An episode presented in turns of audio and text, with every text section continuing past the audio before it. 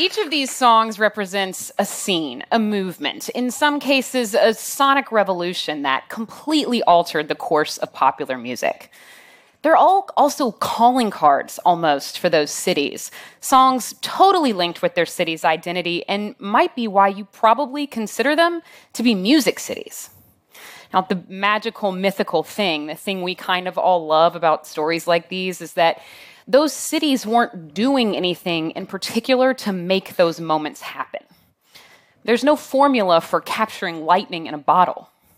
A formula didn't give us grunge music or introduce Tupac to Dr. Dre.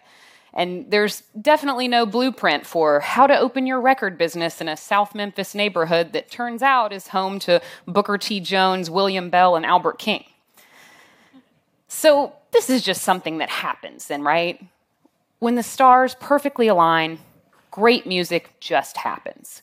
And in the meantime, New York and Nashville can churn out the hits that come through our radios, define our generations, and soundtrack our weddings and our funerals and everything in between. Well, I don't know about you, but the very idea of that is just deadly boring to me. There are musicians all around you making powerful, important music. And thanks to the internet and its limitless possibilities for creators to create music and fans to discover that music, those zeitgeist songs don't have to be handed down to us from some conference room full of songwriters in a corporate high rise. But also, and more importantly, we can't decide that it's just something that happens because music is about so much more than hits, those big iconic moments that change everything. It's more than just entertainment. For so many of us, music is truly a way to navigate life. A means of self expression, sure, but it also helps us find our self worth and figure out who we are. It connects us with other people as almost nothing else can across language barriers, across social and cultural and economic divides. Music makes us smarter and healthier and happier. Music is necessary. What if you lived in a city that believed that? That said, we're not waiting for that hit song to define us. We're a music city because music is necessary. By seeing music as necessary, a city can build two things. First, an ecosystem to support the development of professional musicians and music business. And second, a receptive and engaged audience to sustain them. And those are the two critical elements of a music city. A city whose leaders recognize the importance of music for our development as individuals, our connection as a community, and our viability as a vibrant place to live. See, smart cities, music cities know that thriving nightlife, a creative class, culture is what attracts young, talented people to cities. It's what brings that lightning. And no, we can't predict the next egg that will hatch, but we can create a city that acts like an incubator. To do that, first, we got to know what we've got. That means identifying and quantifying our assets. We need to know them backward and forward, from who and what and where they are to what their impact is on the economy. Let's count our recording studios and our record labels, our historic landmarks and our hardcore punk clubs. We should count monthly free jazz nights and weekly folk jams, music schools, artist development, instrument shops, every lathe and every luthier. Music museums open once a, open year round, and music festivals open just one weekend a year. Now, ideally, through this process, we'll create an actual asset map dropping a pin for each one, allowing us to see exactly what we've got and where organic momentum is already happening. Because it's not enough to paint in broad strokes here. When it comes to specific support for music locally and a broad understanding of a music brand nationally, you've got to have the receipts. Next, we'll need to identify our challenges. Now, it's important to note that for the most part, this won't be just the opposite of step one. We won't gain a whole lot by simply thinking about what's missing from our map. Instead, we need to approach this more holistically. There are lots of music venues on our map. Awesome. But are they struggling? Do we have a venue ladder, which just means can an artist starting out at a coffee house open mic see a clear path for how they'll grow from that 25 seat room to a 100 seat room and so on? Or are we expecting them to go from a coffee house to a coliseum? Maybe our challenges lie in city infrastructure, public transportation, affordable housing. Maybe, like in London, where the number of music venues went from 400 in 2010 to 100 in 2015, we need to think about protections against gentrification.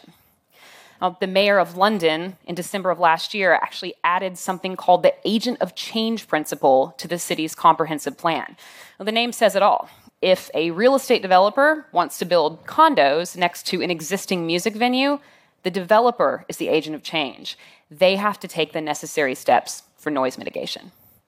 Next, and this is a very big one, we need leadership and we need a strategy. Now, we know there's a lot of magic in this mix a lot of right people, right place, right time.